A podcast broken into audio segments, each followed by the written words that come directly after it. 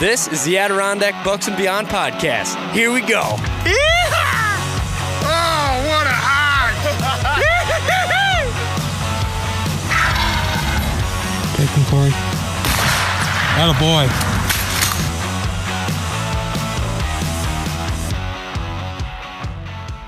Hey guys, I just uh, wanted to uh, come on here real quick. I'm uh, just getting done editing up this podcast. You know, it's taking me a long time. We have new editing software that we're using, um, Adobe Auditions, and uh, I'm still kind of getting familiar with it here. Um, but I am finishing up this podcast. It's taking me so long because throughout the duration of this podcast, you guys still might hear it. Um, is is a dog chewing a bone in the background? We have the dogs with us, and uh, you can hear them pretty clearly in the background chewing bones. Um, so if you hear the if you hear the voices are a little distorted throughout this podcast, um, sounding a little different, maybe um, that's the reason why I had to, I had to edit it pretty pretty heavy and uh, put some effects on there that maybe dampen down the sound a little bit. But in this podcast, um, we're talking about the gear that we used up at camp, um, stuff that got us through through the season up there. And um, we kind of end up transitioning over into our arrow and broadhead setups, and uh, kind of what we what we plan on doing in the future, uh, differently with that. So, without further ado, I hope you guys enjoy this podcast, and uh, we'll have some more coming real soon to you guys in the future um, with some exciting guests coming on. So, enjoy.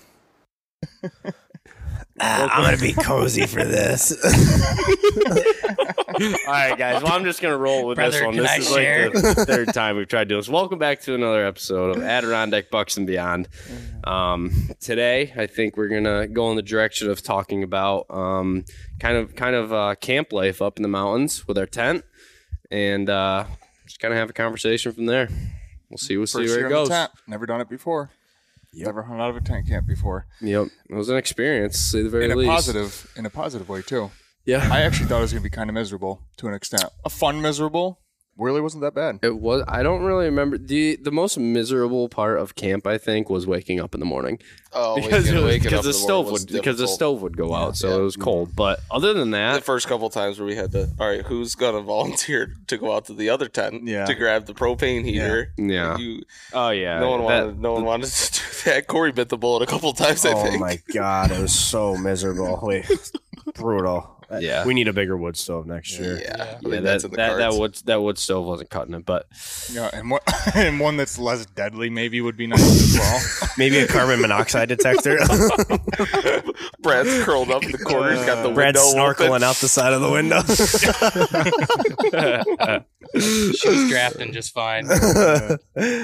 um, yeah. So we kind of can just jump into how how it all started and what we think we would probably do different next year, and maybe get some tips for anyone listening who uh, who wants to go do it because it, it is a very fun thing to do, especially when you have a group of guys like us who are so close. If you guys have that, I highly encourage you to go do that. well, to begin with, we bought a tent off the bat that was way too small. Way too. Yeah. It was good quality. It was like super light because we were under the. I feel like we were under this impression at the time that we needed to. Um, Walk 15 miles. Back yeah, like we were like we were going to the top of you know Algonquin Peak, Yeah. but it, it wasn't like that. And we ended up last minute deciding that we probably needed a uh, tent that was a little bit more sturdy and a little bit bigger.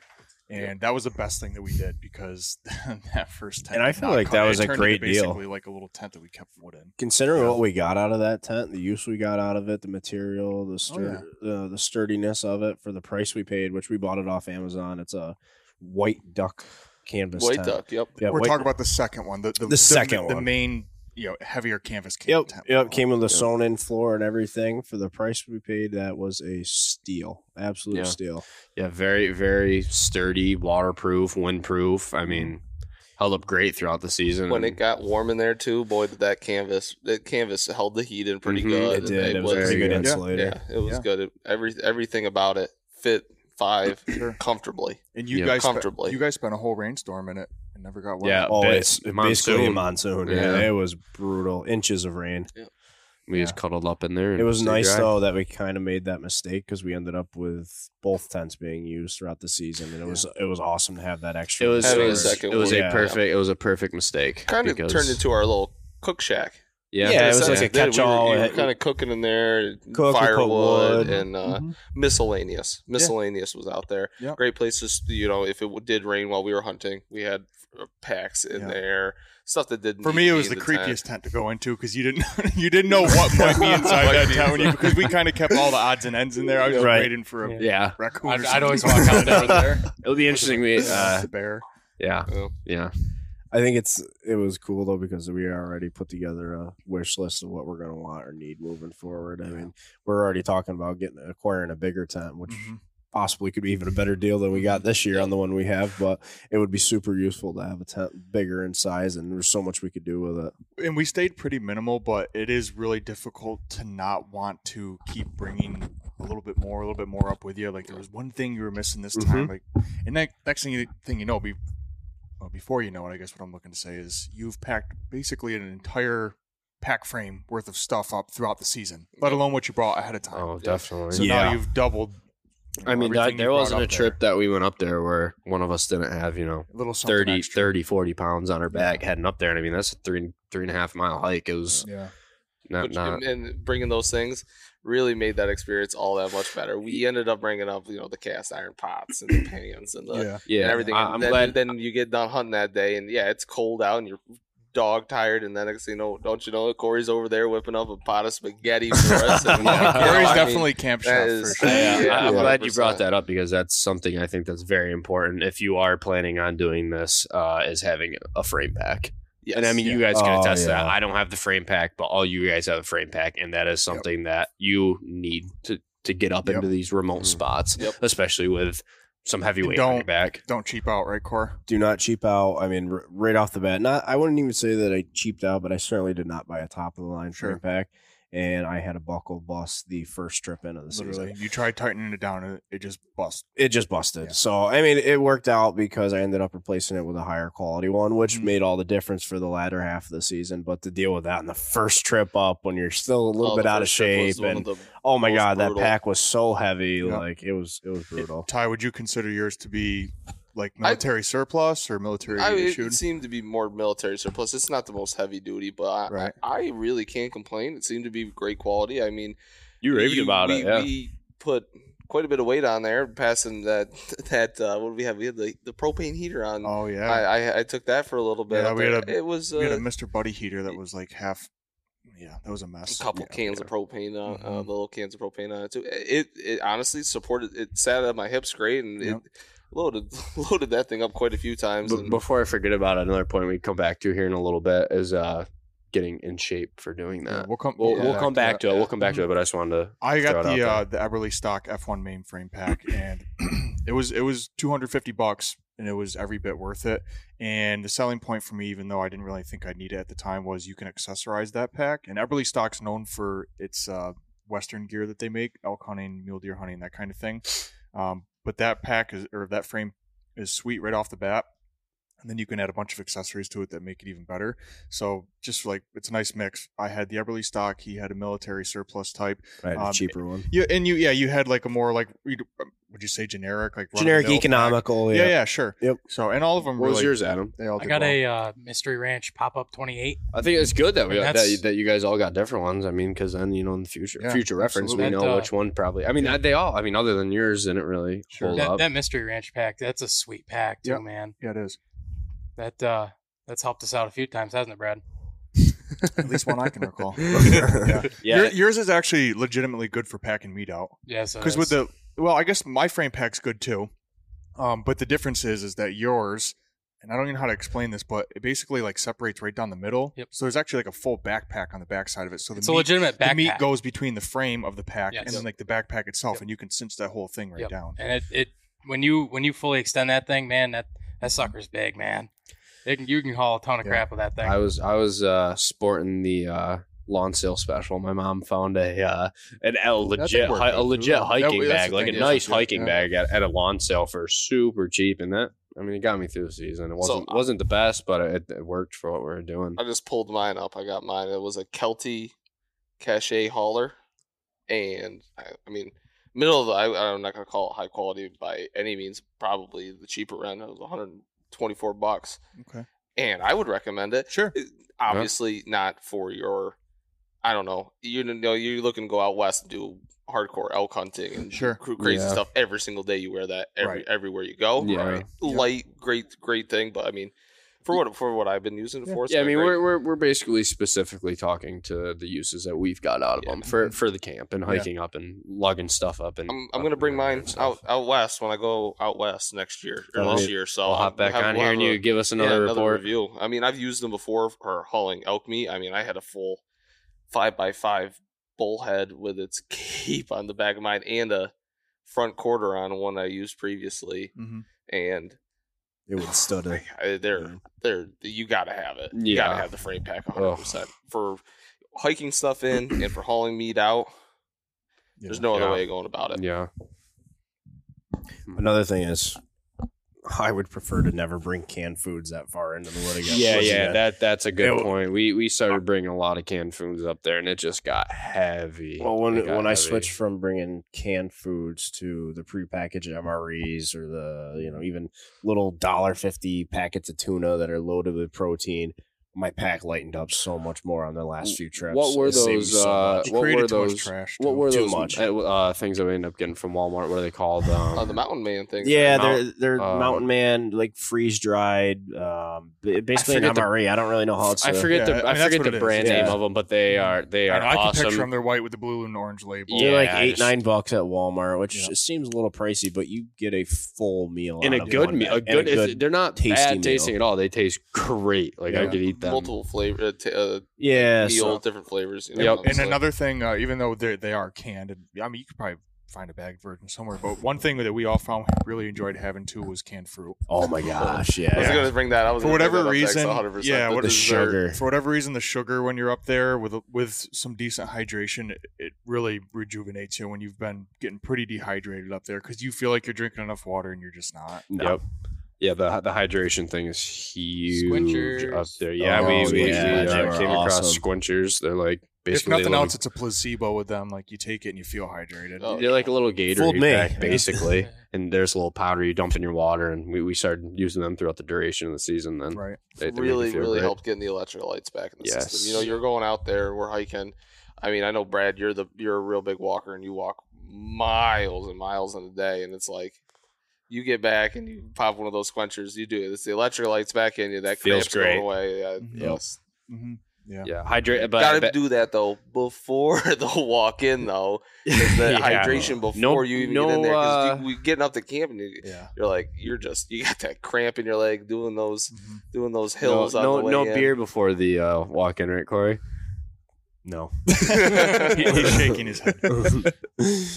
Uh, but yeah, we carry around for for what we all have some sort of filtration system for. That was that's a that's a huge thing. 'cause Yeah, I I, mean- was not an advocate of it to begin with. I was a very I'm a very big CamelBak guy because I always Mhm. got the water. It's always right there. Right. But going through later in the season when I just felt like I was walking around with too much crap. Now, not ever would never tell anyone to not walk around without the essentials. I felt like I had the essentials, but then I had then you, You I went do. throughout the season and I realized that like yeah, I have the essentials for like the absolute worst case scenario. Yeah, like which I'm never bad gonna, it was not a bad thing, but I was like, I'm hunting. I know where I'm at. I'm, sure. I have my GPS. I'm not gonna. I was like, okay, I'm gonna start d- ditching a couple things. That CamelBak with three liters of water on my back, walking six miles a day, was not. It was. Yeah. I wasn't about. I think it. as time passes and the more miles you put on, I think you just gain a certain level of comfortability and you Yeah. kind of tell yourself like this is unnecessary. Right. I, I, 'cause I I remember the first few times we went up there, I, I didn't necessarily have a load on, but I, had way more stuff than I should have had, and now I Oh, carry yeah. a lighter, a knife, a GPS, extra mm-hmm. bullets, in my gun. I mean the bare Yeah. essentials, man. Yeah, hunting out of camp, you really don't need anything other than just a form of communication, which is usually our GPS is like you really don't need fire making materials. There's nowhere I can't get to you, or you know whatever the case. May yeah, be. definitely. Uh, maybe some better radios too than we had. Yeah, Yeah, we'll have to look at the sucked. radio situation for next year. Yeah. Yeah. We'll Absolutely. get something um, squared away. They are they are a game changer when you have those. Yeah. Like the day that you shot would have been so nice if we could Mhm. all been in contact Right. with each other. especially because of the fact that I w- it was draining my phone battery bad trying to communicate with you guys, and I needed my phone because I was using the maps. Well, right. that's something else. Well, something else that we that is very useful that we that we use all the time up there is the battery packs. Yes. yes. you have Ended you up have two off Amazon. have external. to Oh, have Yes. those battery packs. I use them all when you- year long, but especially up there. especially when you're doing what you do, Bailey, when you're using the onX hmm and you're using your phone as a GPS Hunt stand, but or hunt Same thing. uh, for a form of communication and as form of GPS. Yep. I, I use a Garmin. Adam uses a Garmin, Yeah. which is great because I am saving my phone the the whole mm-hmm. time. But I mean, the interactiveness of Yeah. those maps are just Right. bar none when you're when you're using it. we can charge our Garmin InReaches and our phones, and me personally, I can charge my Fenix headlamp because that's a USB charge too. Mhm. So I all get off the same battery. all off pack. the same battery pack. So really, it's I mean, it's when we went no-brainer. when we went to Tennessee, I think I brought two battery packs with us, and I used one the four Yeah. days we were there, Mm-hmm. and it Yeah. lasted the entire time. I charged my phone throughout the day, overnight. I, I'm sold to the point where We I would to watch that day, absolutely. I would absolutely invest into one that has like a 24 hour retainer. Like, I, Absolutely. I would buy the Big Yep. Daddy You're right. Yeah, because and- I and would use it. Imagine Right. what that would be compared to. I mean, the ones we have last a long time. Right, they so li- at least like, last without- three days that we're in camp. Yeah. We're usually in Mhm. camp for three days every I time. don't know about you. Mine were cheapos that I bought off Amazon. Mine, Same. mine were Same. too. Yeah. Same, Yeah, mine were Twenty dollars, thirty dollars, Yeah. something like that. But I had a better one before I got my backpack jacked out of a public parking lot. But anyways, I had a better one, and that one did last longer and provide more charge. Yep. But for what we paid for these, they were good. Which brings to the whole battery thing, because when you're lugging batteries up, it's no different than lugging your canned food up. Oh, They, yeah. They're, they're not that I, we used to have the saying that ounces equals pounds, pounds equal pain. and Pain is not good when you're walking in Yeah. to Yeah. going to camp and you're Right. that tired walking in anyway. So the batteries things, reducing the amount of batteries, batteries I'm bringing in. Yep. Uh, I, I mean, I so my Garmin is double A, so I usually have double A's and triple A's and stuff like that. But just being able to kind of mitigate it, like you said, if you're able to charge all those things off of that one and then Mhm. have one external battery that is good, I mean, Yeah. you're cutting, That's saving- cutting, yeah, cutting, Cutting it down. And that, that was not even intentional on my part. I didn't sit there and like plan this all out. It just happened to be that it worked out that way, and I was like, "Well, this is pretty slick." Well, a lot of a lot of the stuff we did this year wasn't completely intentional up there. It was really just a learning experience, and Yeah. I, I mean, you got to you have to make mistakes to. the amount know of what to do, fun so. and camaraderie that we had was even more than I expected. Oh, was I was just gonna say. I was just gonna interject and say. I think my and it, it's cliche to say because we've said it a hundred times, but the best part was being disconnected from society, Mm-hmm. being up there with you guys, laughing and living life as simply as you could possibly. so imagine. simple. You don't come home. You, you don't turn on Netflix. Right. You don't, None of us had our phones in our faces. We So never no had our settings to be phone- had. We had each other. Yeah. We had sitting around a fire, shooting the shit, Mm-hmm. talking about what we saw telling- that day. talking about what we saw that day, Yep. talking about life. You know, I mean, Yep. It doesn't get much more simple than that, No. man. I, that's it's why nice I, to communicate. I, I tell everyone if you have the opportunity to go do, e- even not even if it's hunting, just camping or Yeah. doing anything Sure, no, of that dude, nature, absolutely. go do it. Especially if you have a good friend group, because it's you So make much memories fun. that'll last forever. Yeah. Which brings So- us to like the that's the beauty of what we have here in our backyard, the Adirondacks. Mhm. State-wise, there's a lot of campsites up there for people to actually go Mhm. to. And even if you were just going to backpack it for a weekend and kind of go up somewhere, I know that there's lean-tos all over the Adirondacks, everywhere. Oh, yeah. If you were just going to kind of go do a weekend by yourself and you were going to go shack up in a lean-to and go hunt for the day, I mean, it is really nice to be able to have Oh, the, the, the what the state does head. up there Mhm. for for you. Yeah. Mhm. Absolutely. And if you're like a really, if you're a gearhead like us, and we're gearhead more towards the, I I guess the hunting equipment side of things, not so much the Yeah. camp. But if you are like hardcore into the camping stuff and you like mixing hunting in with it, I mean, there's like endless awesome freaking gear out there, man. Like, they make it all. You could oh. put your hands on whatever you want, from the cheapest to the most expensive, like aerospace, whatever stuff. There's some great gear out there. Yep. Great. And we were talking about this when we were initially getting getting up there, and we were, we I think we had done one weekend, and we were up going getting ready to go up there for our second week, and we're like, what don't we have? And we ended up, I ended up going to Walmart, and I think you went to Walmart too, and was like. Actually, Walmart, has a Walmart has- has a wonderful outdoor outdoor section. They They do. have everything. pot. I got the little point. the little French press that actually I think that you know I We never used once. Never, Nope. used, Yeah. never used once, but I used the tin can every single time. I made my ramen in it, mm. it poured the coffee in it. Yeah. It Yeah. was like seven dollars. I got all my I got all my stuff at Walmart. Literally, pretty much all my stuff, and we're great. We're awesome. So- talking about that the, the pad too. Well, I just, I want to I want to get in that because you guys, Sleeping. Adam, you didn't hear this conversation. You didn't either because you weren't with us. But when, when we're on our way to go fishing this morning, Corey, Brad, and I rode together, and we are talking about possibly not having uh, a a bottom to the tent next year. So it's just bare bare ground on the bottom. And sleeping on cots. Right, and doing Instead indi- of- oh, if you wanted to individual floor mats or tarps underneath your little sleeping area, depending on what we have for a tent setup. too. I mean, it's Just- depend on room, but just because of the whole uh, like how cluttered it was with all of us just sleeping shoulder to shoulder on the ground stepping over each other in the morning and stuff kind of kind of an inconvenience and to potentially and to avoid any potential freezing of you know Mhm. the bottom of a tent. Yep. So maybe next year, if Which we is something we need to figure out So, so maybe next year we don't. it's if that is if that's possible. Right. yeah Right. It'd be nice to walk into the tent. We had to crawl over each other, and all that t- the floor really did was track in dirt and pine needles and mud and water Mhm. and everything else. If we don't have that, actually, as far as water is concerned, it'd be nice to have bare ground because that could just It'll sink seep yeah, through. down into the soil. right Yeah. right um Yeah, it's yeah, something to think about. It is. well, I guess It we, is. we can talk about our sleep and stuff too what we had for that I, Yeah, I mean that's the the.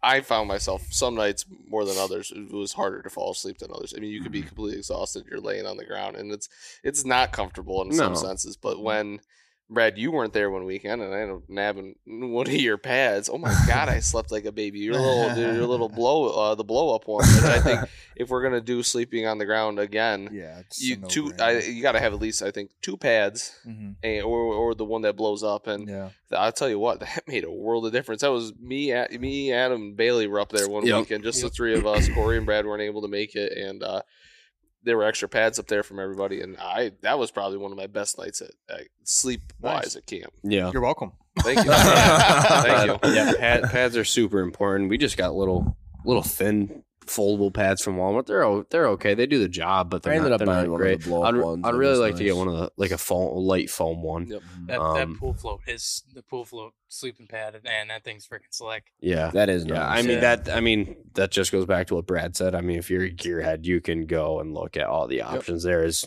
so many You out get there, Thin, thick. and we. I mean, we have.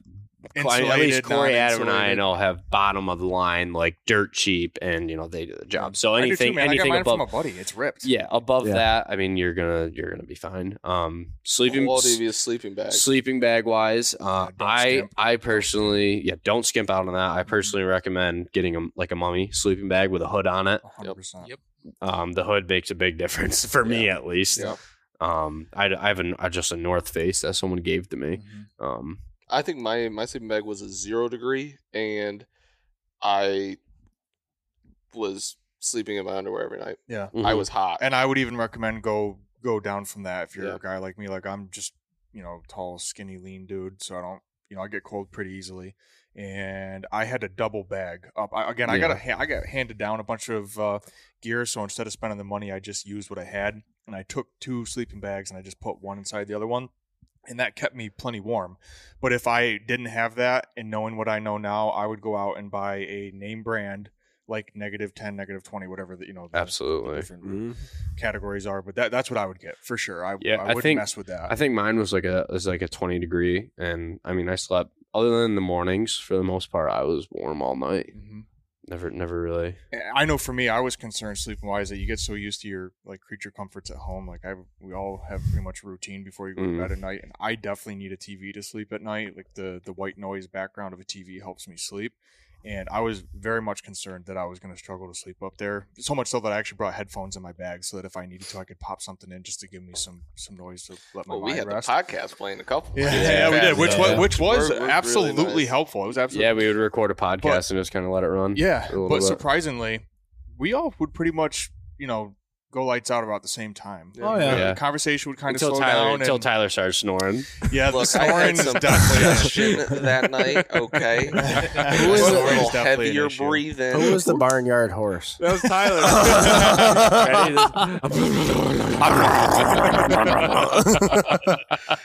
he was cold starting a tractor. Goddamn Jake brake coming down the mountain. Oh. Yeah. yeah. That explains why I didn't see any deer the next day. Scared them all away. They couldn't sleep either. Like, Yeah, so, the so hell when is we that? went up to uh, when we went up to Blue Mountain Lake, there we uh, slept in a cabin and uh, we we put Tyler in his own secluded house. we isolated. He was in quarantine, I in was- snoring quarantine. Oh my god! It was to the point where there was uh, they had we had our unit that we were staying in. There was another unit under renovation. It's all one building. So you walk through. It's like the middle door, so you can kind of go from one unit to the other. Uh, you walk in, go through the door. It's there's nothing in it. It's completely empty, and then you go through another door to the bedroom, and that's where I stayed. The way across the- I thought there was going to be a squatter in the middle room there. I was like, waiting to see somebody coming out of the corner or something. My alarm would go off, and then I wake up, and I go back through, and I come back in the door, like I'm, I'm still here, guys. Don't forget about me. You know? Yeah, uh, what a different. then we had a, So I a, was sleeping a there. widgeon flying around the around the Yeah. cabin at one point. yeah, you guys will figure that out in a future podcast. Yeah, yeah, we you'll- drop some good audio of that. Oh, yes. Yeah. which Yes. which makes the difference of that that sleeping up there. What a difference! Like Oh, waking up in the waking morning. up and well, even coming back. So that we, we if you follow us and you watch the video of uh the change in the weather, it was like 30 degrees when we got up there, and then it was like six. it was Yeah. so cold. And it was so cold. We were hiking all day. We were soaking wet because it was heavy, wet snow coming down that turned into you know the little finer snow. We were exhausted, cold, wet. And I, when I got back, I was the last one back, and everyone else. Every, it's just nice to go back and have your gears all hanging up. Everything's drying out. Like tent Mhm. camp, you don't get that luxury. Well, that's the thing in No. tent camp. Like, I mean, sometimes you you just have to suck it up, and you you you have to put that wet gear on. you got to burn unfortunately, your but boots that's to try and dry them out, and socks. And Yeah. I guess I didn't really consider that, but that was a Gotta rot- conversation that we had ahead of time in camp. Like, what are we going to do for wet clothes? And we never ran into that in camp. We never got We real wet. And I'm pretty convinced that there was no good way of drying clothes in that tent. there's not. No. There's we not. waited have a- been Unless we had a, a, a day, very large tent, a very large wood stove. I don't know how else you do that. I mean, the only the only thing there's a couple days where we got a little wet here and there, and they had just happened to be nice days up in the 60s when we were up there, and we'd go and we kind of strung a line across from trees and Cooking my socks Um, like a rotisserie chicken kind of worked yeah, well too. yeah. Socks Before I that, shoes. I was gonna say when you would like for me, I would just hang my socks over some paracord we had Yep. draped up, and there's another one. Like it, it got pretty. It, got- was pretty. yeah, yeah. It was pretty tight ghetto, yeah. by, Yeah. by the end of it, but um, so when- much clothes hanging. We had the light at the very top, and you Yeah. could barely see the light because the clothes are Yeah. hanging everywhere. when you can't drape a pair of socks over that and, and dry them with a wood stove, you know, I guess quote unquote going inside the tent, although a lot of times it wouldn't, it really wasn't that warm in there. Um, Yeah. If you can't dry the, a pair of socks out, you're pretty well screwed if it's Mhm. a shirt or pants or Oh, especially absolutely. boots. yeah, when I'm you're up wearing at it tent wet. camp, you Mhm. don't have the extras. Right. Like I brought uh, extra everything when we went to um where we where we stayed. Uh, Oh yeah, when you're when we're You know. out of the Airbnbs and stuff, you can uh you can just bring as much as you want because you can be well prepared, particularly boot dryers and extra clothing and whatever else. I don't, I don't, I don't. I think I had one extra Yeah. shirt. I'm sorry, At Billy. tent You have something to say over there? I can't I can't breathe right now. The dog just farted in my mouth. that is disgusting. Whose dog is that? That's your dog. Your No. dog. It had to be, dude. That is bad. Oh my! You smell that? I do, dude. Oh my god! I, I can't, I was. I can't smell anything over here. Corey, can you smell anything? no, but Dude, it smells like you were dog. talking, and I'm looking at him, and he's almost Yeah, no, falling out of the chair. It full. legitimately smells like this dog just took one somewhere. Like it's bad. Oh my god! She's about to fire another one right Fire another one off there, girl. But, Any- Anyways, anyway, sorry to interrupt. what were we? Where oh, were we're talking about differences between We're us talking Airbnb about drying and clothes, drying and clothes, all and that. yeah. All right, we took a little took a little break there, but I think we're gonna transition into back to what I was saying before about uh, getting into hunting shape before before the season. Um, I guess what we did is just scouting, scouting, and and get get up and start hiking those mountains before deer season, and make sure you're ready because it takes a toll, a physical toll on your body, and I think we could all vouch for that. Yeah. Um, If there's something that you should focus on, it's keeping your back, your shoulders, and your knees healthy to continue to do what we do up there on a yearly basis. Those are the three big things that are gonna inhib- prohibit us from doing what we want to do in years to come. And I think that's something we see with a lot of older people. So take care of your bodies now when you're young and able to do it, and it'll, you'll be better off down the road. which we could also tie into having the gear, like we were talking previously, to do that. The proper pair of, you know, I know some people hiking hi- hi- uh, hiking boots, mhm. but um, Bailey, you had the trekking poles for just like getting in there and like you Yeah. know being able to. I mean, Trekking so- poles, the trekking poles Holy help. smokes, those a will, say, those ton. will help your knees Not, a whole just to bunch. clarify, not for hunting. He uses them to go in and out of camp. Yeah, yeah, yeah. yeah. going No, in and no, out of not- camp, not but like for for in staying in shape and going setting up cameras, doing your your just scouting during the off season, proper equipment up there, being able to, like you said, save your body to be able Yeah. to continue to do this for a long time. I mean, to put it in perspective, we were doing toward towards the end of the summer, we were putting in, you know, that one day we put in 13 miles up there, and I was just about dead. Oh yeah. Um, yeah. But we were going up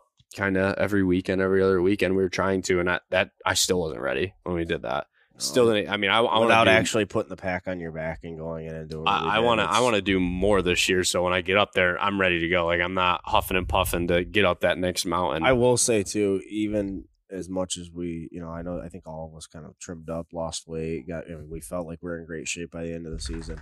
I still ate like garbage, and I like I was disappointed. I should have ate better throughout this. Now imagine if we we ate a little bit better Mm-hmm. out throughout the season, how much better shape we'd be in. Mhm. Fantastic. That's shape. Eat- something to work on in the off season for me personally. Yep, the food food is is so important, especially when you're doing it as much as we are as getting healthy meals and nutritious meals more Nut- than yeah. anything. I mean, it's hard because we're in the middle of nowhere. You have what you bring, but that goes back to packing responsibly before you go up. But we're ravenous by the end of the Yeah. day. Yeah, definitely do not pack like Sweets and yeah. Don't be packing like Twinkies and stuff like that because they sound good at the time, but when you're exhausted, like your body really is craving something decent to eat. fruit, meat, good carbs. a- and then when you go back home, make sure you're getting the best meal you can, especially if you know you're going back up. Like every every weekend, we knew we were going back up. I Yeah. I tried, but between work and, and hunting and stuff, I just didn't. I need Staying to, I need to get need to Hydrate, get better hydrate, hydrate. better at it. Yeah. But Drink you more should be water hyd- than you, you should be hydrating. I, what do they say that you gotta be if you're gonna do something, you want to be hydrated. You want to be to, hydrated yeah. 24 hours in advance of what you're doing. Mm-hmm. You know, Well, well, and then you know, then you think about okay, well, we're we're just talking about the aspect of getting up in there and then hiking around hunting. When you shoot a deer up there, you don't know how far far away you're going to be from camp and stuff. Then you got to get all the way back to camp, and then from camp all the way back down to the truck. You want to be prepared for that. You don't Yep. want to be struggling the entire way and have it be. mi- I mean, granted, it's not going to be fun. I mean, it's not. I Gonna can be fun, I can honestly but- say though with with the adrenaline factor, I think you forget about what kind of shape you're in regardless after you shoot a good deer and you're dragging it Yeah. back to the truck with your buddies. About But mm, I I- understand what you're yeah. saying. but getting to that point of shooting the deer, you don't want to be.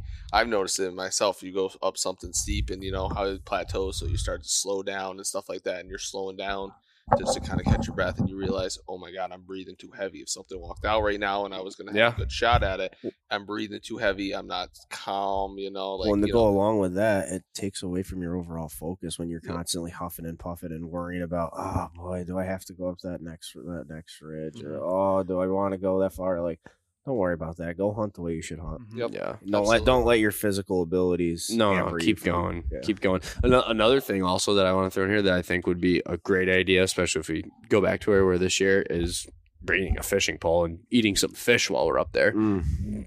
I Nothing wish I better wish than we doing did that. hmm There's no better food than eating that up there. Yeah, yeah, straight protein. Yeah, because there might be a day where you just Uh, you had a day, Corey. You just really couldn't get yourself going to go hunting. and that's okay. Those those days happen. So if maybe you just like grabbing a trout rod and going and I yeah, this year I don't know, it- my I, my motivation is you know higher than ever to hunt up north and and be up there with you guys doing that stuff. But I did find myself this year. There was a lot of days where I felt like you know I just need to take a break today. Like I. I just need to sit near camp or sit at camp or maybe take a day off. I found myself doing that more this year. Well, that could bring. I mean, that brings us into another thing: is doing wood. I mean, you take you want to you want to just sit around. Corey wasn't just sitting around in the tent. I mean, you were there no, I was you were doing chores, doing all- chores around the tent, which is very important up there. Making sure everything's in place and make sure you have enough wood to get through the night. yeah, we were burning wet down wood because in the Adirondacks you can't cut you can't cut wood up there. You Mhm. can't bring up a, a saw with you. It's all deadfall. And Anything Yeah. dead falls fair game. But yeah. So what ended up cutting down. happening is we burned a lot of wet wood, and we ended up packing our stovepipe full of creosote. I mean, it Mhm. was really bad. We had to unravel it, and uh, Clean it half. Nasty. yeah, we Yeah. had to basically Yeah. scrape Nasty. it out with branches, and that you know hardly did anything. But but when we did clean it out, I shouldn't say it didn't do anything. When we cleaned it out, particularly the the cap on the top of the stovepipe, we got that cleaned out, and the smoke could make its way back out again. It And, vented so That much yeah, the better. heat was weekend- better, that but next weekend when myself, Adam, and Bailey were up there, Way that better. was Ripping. cooking. Rip yeah, it. so I guess my point being, get up there ahead of time, and you Do can wood. you can take the deadfall wood, but you need to split it, and you need to let it try and dry as best as it can because Mhm. it, just, Cover it. Yeah, it's way Cover better. it, keep it dry as best you can, and The fire will burn hotter, and Yep. the fire will burn less smoky. And it's easier said than done because it's Mhm. going to take some work to do that. It, it's actually harder than you think to find wood that because you can't. There's plenty of big wood, and you think you're going to go up there like, but you- you have to How are you gonna you have cut to it size up? that and- right. You have to yeah. size that wood into stuff that you could split. Well, if you think you're going to go up there with a saw and keep cutting on 12 inch diameter trees, you're going to be smoked by about the handsaw third, we, we did that, third round. day, you're Brad. done. and we Yeah, were it we were passing the Well, thing back and forth. let me let me Yeah. tell you in general if you think you're going to go up there and just set up a tent and it's going to be a walk in the park and it's not going to be any hard work then it's probably not for you Right. because it's the complete opposite of that it is hard work constantly up there you And- got and you got to want it, man. Yeah, and the reward is getting to wake up and you're already hunting. Yep. Mhm. Yeah. And again, I'm going to preface this, and we're going to do this a lot in these podcasts. not saying that we're like ultra hardcore and we're more hardcore than you are. I know No. it's, It's not that. We're like we're just giving you a heads up.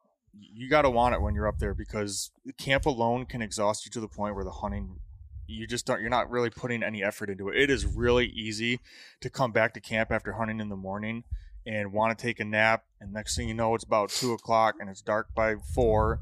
And you don't want to wander that far from camp, nor do you really have time. And next thing you know, man, like you're not really spending time out in the woods the way that you should. Mm-mm. Well, So- well, after uh, just just made me think. Like this is a second consecutive podcast. We did a podcast last night that you guys were here, and now we're doing this one tonight because Ty's here. But uh, after we cut the podcast last night, we stayed around just chatted for about an hour and a half, two hours, and we got talking about how your mind is your most powerful tool you'll ever possess, Yeah. and your mind can do things that you don't even know that you're capable of doing but it's it's capable Yeah. of doing it and anybody can do it anybody Just- anybody could do what we do just and there is keep- people who do more than Yeah, we do Just keep hunting. You will run into him. The buck of your dreams. He is up there or out there, or whatever, however you want to put it. And if you hunt hard enough, you will run into him. I promise you, you will. You Oh, will yeah. get a look at him. Mhm. You just have to keep going. If you're going to willy nilly it around up there, it's going to be a long season, and you're going to be right back down to where it's easy. Uh, it quite frankly, it's easier hunting, where there's more Yeah. deer and they're more predictable, and they're not quite as spooky.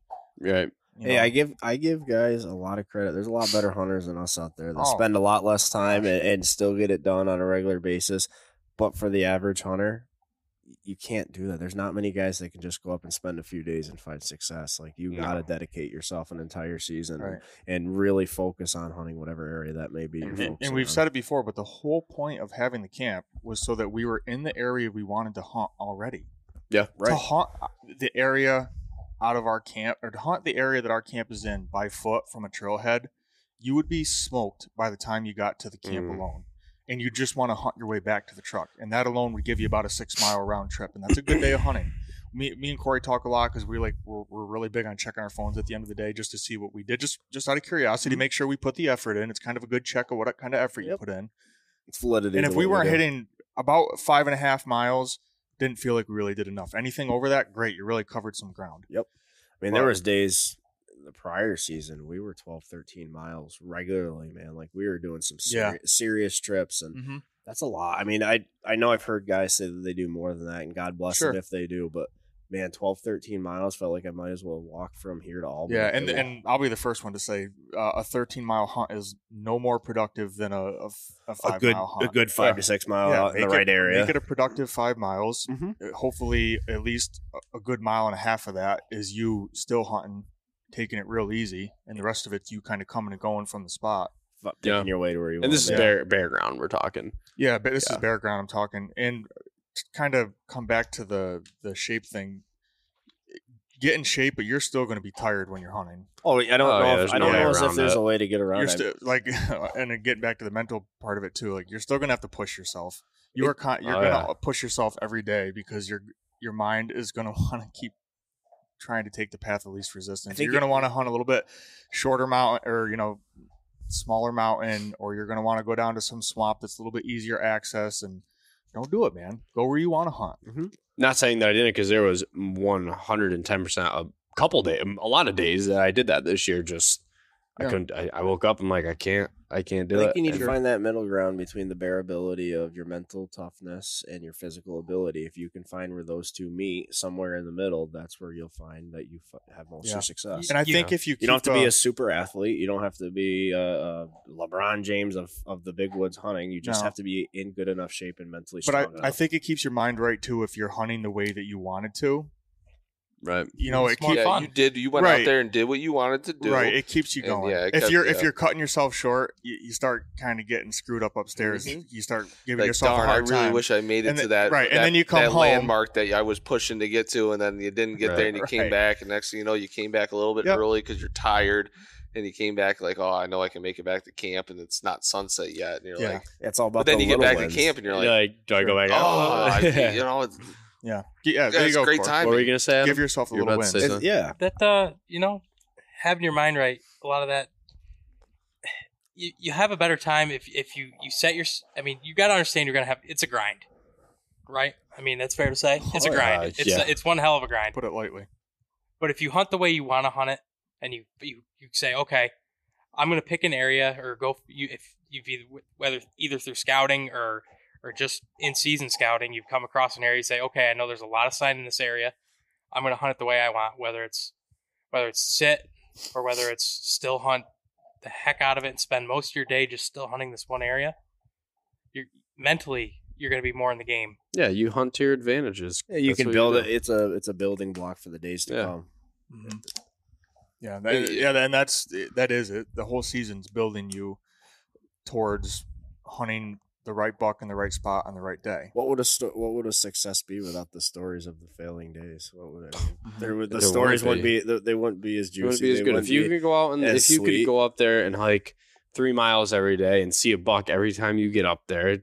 And I, Wouldn't it be I shouldn't say thing? that like uh, failing days is not the right word because none of them are days where I felt like they're failures. But No. any day up there is a win. But always the days there. the days where you don't end up coming out with a buck under your belt. I'm saying. But Yeah. anyways, those days are the ones that make your successful days. and you're gaining information on those Better. days. constantly gaining Lear- intel. Yeah, learning the land and the and finding the signpost, finding the scrape that you know. Mhm. Okay, hey, I'm getting close. Like, Yeah. okay, hey, there's sign here, so that means there's there's deer here. Yeah. where where we hunt, finding sign, that's huge. Yeah, Yeah, we You actually know? we, we wish you. I wish you were on. The, I wish Oh, you were on last night. We know.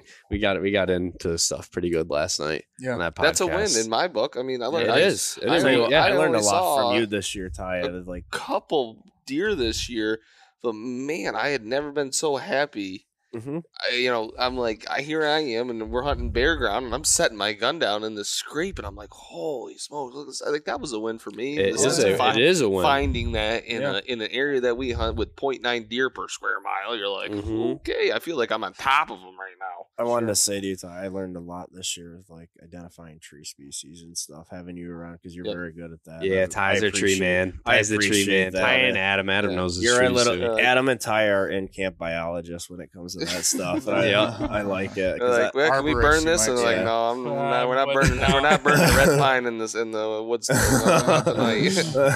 yeah. yeah, no, that was cool. I, I Yeah, it. no, it's it's it's. I love being up there. I'm I'm I like doing the woodworking stuff. I'm looking at all these trees, like, oh man, this would be so sweet. I wish these were closer to home. I Oh, that'd be a good one to plane out right there and Oh, make it to the tabletop. exactly. Yeah. Well, what um actually, so uh, what I like to do with uh the my mounts and deer that I get, I uh I, I have a sawmill, so we take the uh the burls in the trees and you cut those off.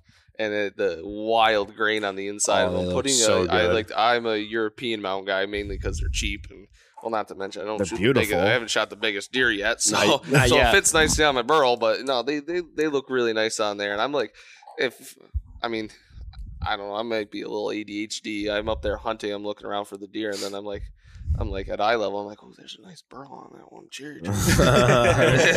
Man, that thing's nice, you know. So this is a little off topic. I don't know if you might- you guys mind transitioning. No, into send some bow, some bow stuff, but I know we Yeah. talked about it yesterday a little bit, and we've been discussing what we might want to use next year for Oh, yeah. broadheads. Yeah. Um, and I've been thinking about it a lot because I bow hunting will always be a passion of mine. I absolutely love it. I love the Live- early season. live I for bow love slinging arrows. I think it's it's so primal and so fun. I, Mhm. but we so me personally over the last three four or five years whatever it may be i've switched to shooting heavy arrows gotten away from using mechanicals started with your generic run-of-the-mill cut on contact magnus broadheads buy them on amazon you can get them anywhere good quality cheap heads then we trans all transitioned into using um, like grizzly stick single bevel super sharp small diameter uh, cut on contacts but we found and we had this conversation yesterday that we aren't getting the blood trails that No, we would certainly wish to see. And it's made for some unfortunately lost deer and um, unfortunate recoveries. Um, some we've you know we found success regardless of not having a blood trail, but I think that's something we can improve on. I mean, there's some really quality heads out there now, and uh, let's face it, shooting a, a single bevel is overkill for a whitetail. I mean, it really Well, is. Are they effective? Without a doubt. I mean, seeing the trauma and the damage that they've done to some of our deer is absolutely unbelievable. And I, I respect the damage they do, but I think that there's a lot of room for improvement next year in our setups. A lot of Uh, them. And I'd love to experiment with it. How that many- was just a side note that I no, was no. thinking I'd about. like I'd like to No, expand yeah, on just- this. I'm just- we can we can totally transition to this. I'm just 'cause I, taking I'd like to do what- that. What you Um, saying. I uh, how many how many deer together collectively have we shot with with the single bevels? Now, I've shot I've shot I've shot two. five or six with the single bevels, and I, I shot five or six with the Magnus. Um, Yeah. between Jersey and well, yeah, here. I'd say I shot I shot, a bunch one of with the Magnus, one with the of bucks. cutthroats this year. The one, so the one thing about the cut on contacts that I really, really like is it's almost as if deer don't know that they're hit when you shoot them with those broadheads. It Yep. seems like the reaction every time is, "Oh, what was that?" Run a little bit, stop, look around with a puzzled look, and the next you know they tip over or they maybe go a little bit farther and die. Like they're expiring very quickly. Yep. Now the problem is if you get that buck or that doe that you shoot, could be the anomaly deer where they run 250 yards. Sometimes it's just unexplainable. They just Mhm. they run and run. They're tough animals. And when you run into a situation like that with the buck that I shot in particular this year, Mhm. it wasn't a great hit. It was marginal, but at the same time, we had almost nothing to go off of. We had- Nothing. We had, to call a But, track. but that's been but, but that's been the story of them all from what I can remember Mm-hmm. of any deer that we've tracked together as a group. There's been just no blood, and it is just so tough to track the track the Uh, deer the down. heavy arrow thing.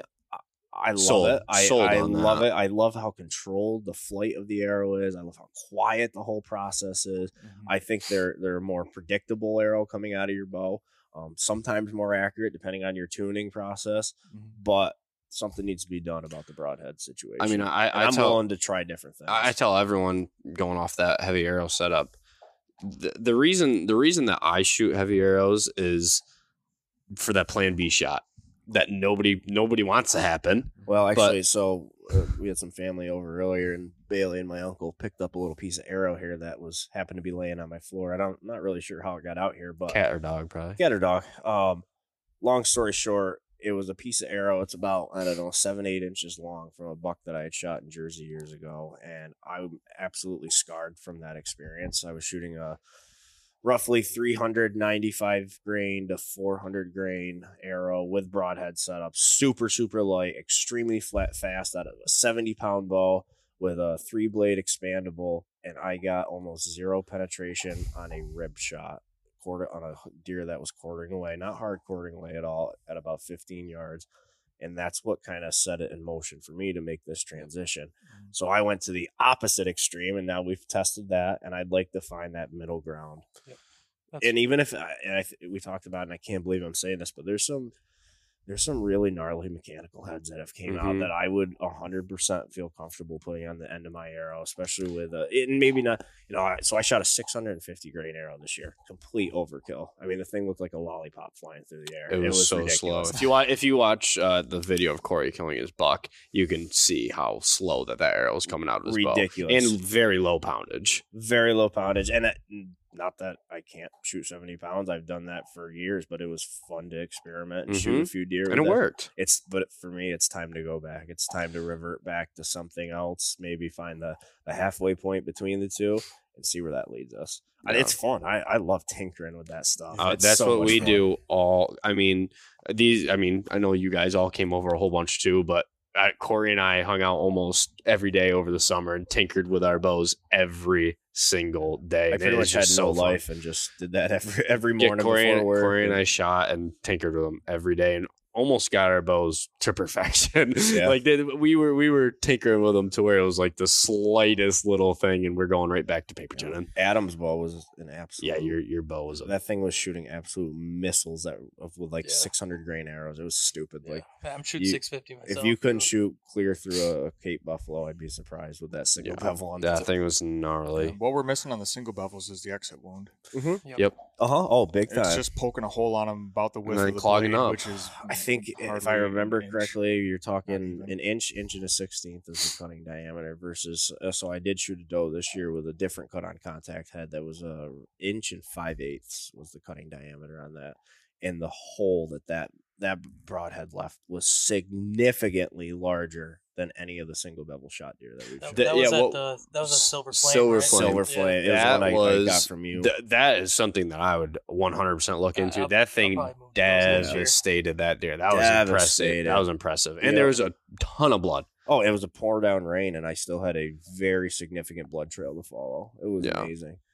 Ty, you got to get into the bow hunt. I man. know. I Yeah. got the bow. I before rifle season, I was out there multiple times uh, after work, just slinging There's- arrows. I, gr- growing up, a only a gun hunter, and I mean, like you said, being out early, weather's good, and then mm, yeah, I, more days are longer. That's why I'm I'm taking all this in. Never was a never was a, a bow hunter, so I'm I've got a bow and I'm looking to Oh, so We'll get you. We'll I get you. wait. We'll get you Hey, in. know, like you said, and that we talk a lot about staying engaged in the off season, and that obviously does it for you guys. Yeah. Looking forward to the bow season and going Yeah. out, like you said, tinkering with it is fun.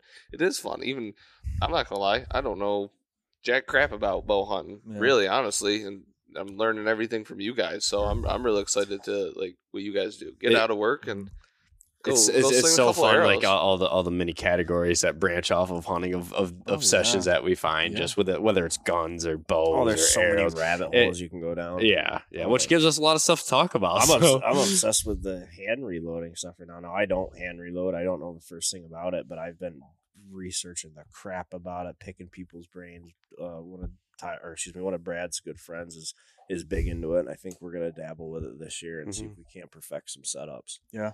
Yeah, that's almost to me as fun as doing a is setting up a bow and tinkering with an arrow. It's the same It's concept. just something to do during the off season. yeah, just a Brad, different what, what were you what were you shooting this year?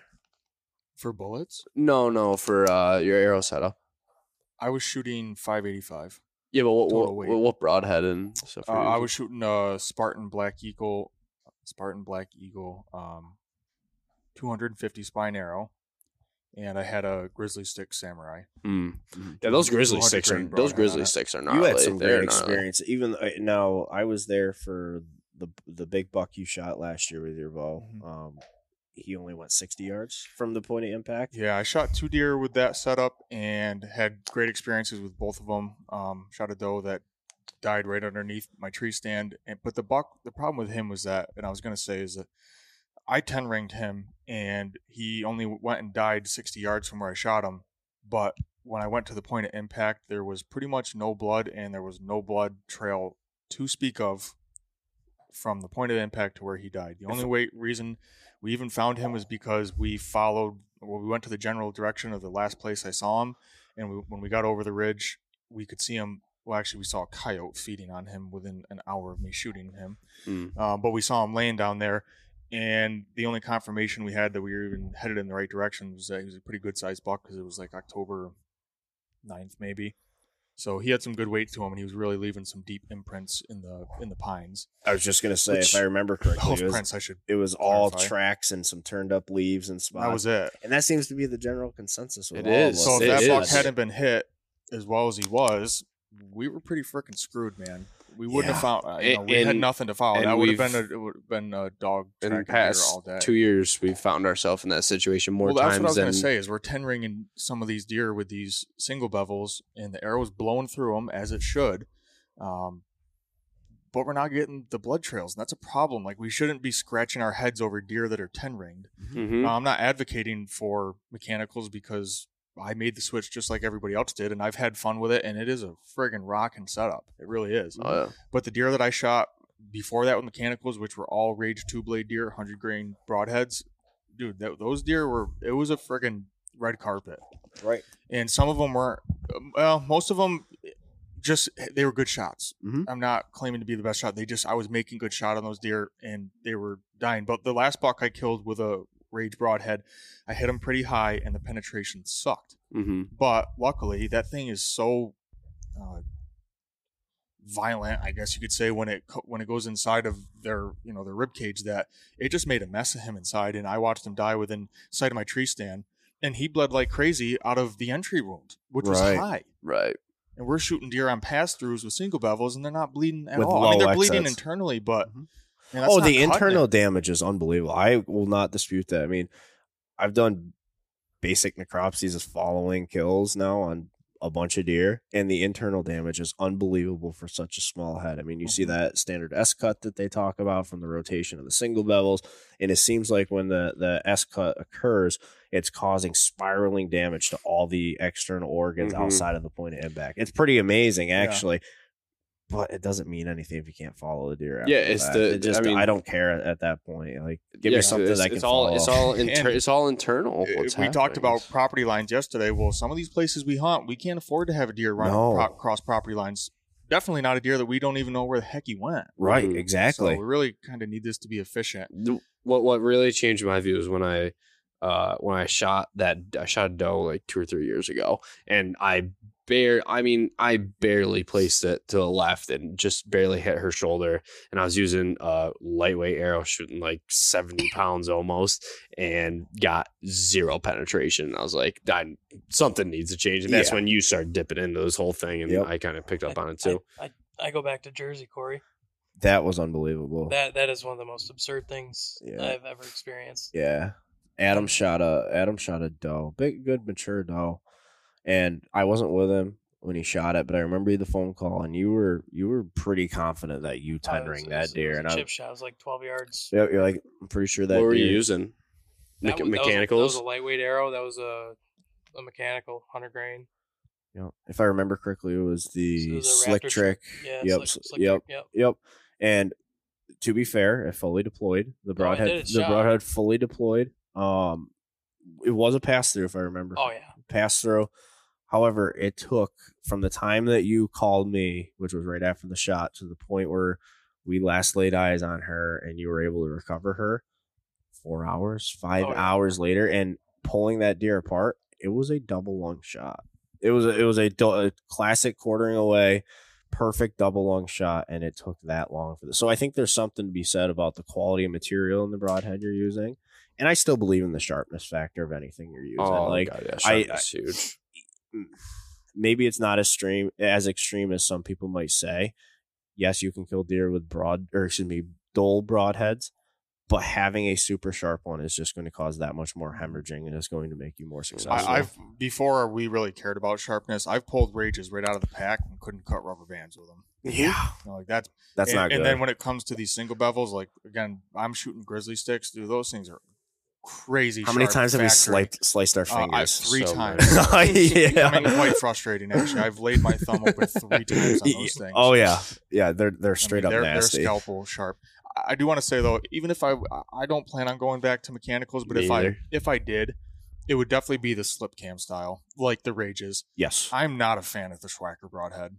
I'm not a fan of this idea that a, a blade is going to open backwards as inside. it's impacting an animal. Right. That just does that goes like against the idea of of mechanics that something opens as it goes into something. It doesn't Backwards. seem right. That, that's what I shot my first deer with, and that's what I shot that doe with. Yeah. that that got They are- zero they're penetration. cool looking did broadhead, and when they're wide open, if it does work as it's intended to, they're they're crazy cut. They're like you know two and. Yeah, you two said and a you quarter, said, you two and said a half. Key, you said a keyword there. When they work. Yeah, when they When they work. work. At least on the slip cam type broadhead, you're, you're the broadhead is exposed. Like the blades are exposed to the animal. So even if they don't deploy backwards, they're going to cut to some extent. Mhm. They're actually about the size of a single bevel at They that are. point, as far as width is concerned. But Mhm. yeah, yeah. We'll uh we'll do some experimenting in the in the future, and Right. Well, this this spring we'll probably start getting at it again. We usually take a take a quite a bit of a break from shooting and Yeah, I'll, everything. I'll shoot whatever winter. flies well. The single bevels also definitely fly way better. Oh, Oh, very, yeah, very yeah, well. in, in in my experience, you can get some friggin' flyers with the mechanical stuff, man. You can get some zippity doodahs like real quick, and the single bevels just seem to fly like darts, I think Mhm. that also goes back though to your tuning process and how much you're willing to put in, which it. we never used to do. we never used to do, and also, I mean, our bows being as aggressive, and we all have very modern bows. No. They're so aggressive, and shooting a light arrow, it is just. It's unpredictable when it's moving that fast and that aggressively out of such a small machine. Mhm. Like it, it's they're literally a machine. yeah, I'm into the stiff spine too. Like I'm Mhm. not I'm not backing off of that. I think the stiffer spined arrow maintains its flight a lot better. I think it takes the shock of that bow when you release it. the rigid, yeah, the rigidity of it all is the- so the- much more. all those slow mo videos they have of of uh like I think just about anybody who archery hunts has heard of Ranch Fairy's YouTube channel. Um, the slow mos they have of those lighter spined arrows just wig, wig Wibble wagging. wobbling. my Oh, I mean, spaghetti. he calls them Twizzlers, and that's exactly what they look like. They're Mhm. just wibble wobble wet back and forth. And then those stiffer spined arrows, they they they really don't do that very much. No, not at all. I've got that video up on our TikTok. That thing is Yeah, that was really thing's cool. wild. Yep. Yeah. Of yours impacting the Yeah. target there. Yep. Well, we're running on about an hour already, boys. What do you boys think? Yeah, I'm good. Yeah, that was Yeah. good. Good. That was good. All right, guys. Well, uh, Glad to have Ty back. yeah, we Glad were. to be back. yes, we'll be we'll be I running. like uh, listening in on all this stuff because it's it's it's. we were stuff talking about that, yesterday. Even if you're with these new headsets we have, even if you're not really contributing, I it's feel, nice to I just feel listen. engaged. That's Yes. exactly what we Yes, said. It we keeps you all said engaged. It's that. easy to kind of let your mind wander. I don't even have to like. I don't have to look at before. Corey to read to read his lips or anything like that. It's all. It's Yeah. all. And like I said, I'm, this is very interesting stuff for me, uh, coming from someone who's not a bow hunter and looking to get into it. All great information, and I look forward to talking to you guys more about it because Yeah. you're talking about things that terminology that I'm not the most familiar with, and getting to know everything like that. I'm like I said, It's staying fun. staying engaged in the off season. This is a great way for me to do it, is- Mhm. and if, obviously for everyone to do it. And This huge, year, going to be a huge learning experience for me. Yeah. this year's your year, man. I think so. this year's your year. I hope I- I everybody sure hope so. likes listening to us yap because you're about to hear a lot of yapping. yeah, I was just Yeah. gonna say we got this new setup, and I, I mean, whether we have a full group or some guys missing here and there, I'm sure we're going to be absolutely ripping out podcasts here, um, quite quite frequently. Yep. So I mean, we've done two in the past two nights. So And Yeah. someone's got suggestions. Yeah, Yeah, yeah, that's what he yeah, said. hit know, that, up. uh, Yeah. With suggestions would be great. What do you guys? What, what do people want to know? What do they? What, or what do you know? Yep. that- We can't wait to get some guests love in to and some talk outside Yep. opinions. Again, and, we'll, we'll, we'll reiterate this. If anyone, you know, like Brad said, not necessarily you you reach out to us doesn't necessarily mean you have a spot just because the way things work out. But scheduling uh, and all that. yeah, and uh, but we definitely want to have some people on and, and get some different voices on here and learn some learn some stuff. would help drive the conversation because we, we talk about these things so much that it can you know it can be kind of hard to come up with new material on Right. the podcast some of it might become redundant too I- Right? Yeah. I think yeah. that- I'm I think if if we got enough enough interaction with uh, some of our listeners and got like a Q and did a Q and A episode, I think that'd be a freaking blast. Oh, would- that would be. yeah, That'd be- actually, you know, that's a good dude, That's a great idea. Yeah. Write it. If you guys, yeah, Yeah. like like I said, send us send us some uh, questions and we'll we'll read them off on here. We'll I give think, you a, li- give you a little shout out and we'll and we'll answer your question and maybe expand on it.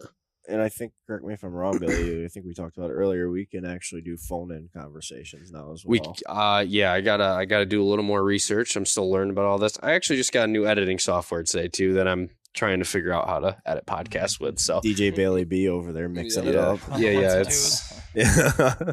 Yep. So, all right, guys. Well, that's going to do it for tonight. Uh, thank you guys for listening. Um, go follow us on Instagram, Facebook, and YouTube, all under Adirondack Bucks and Beyond. Have a good one, guys. See you Yeah. See you guys. guys.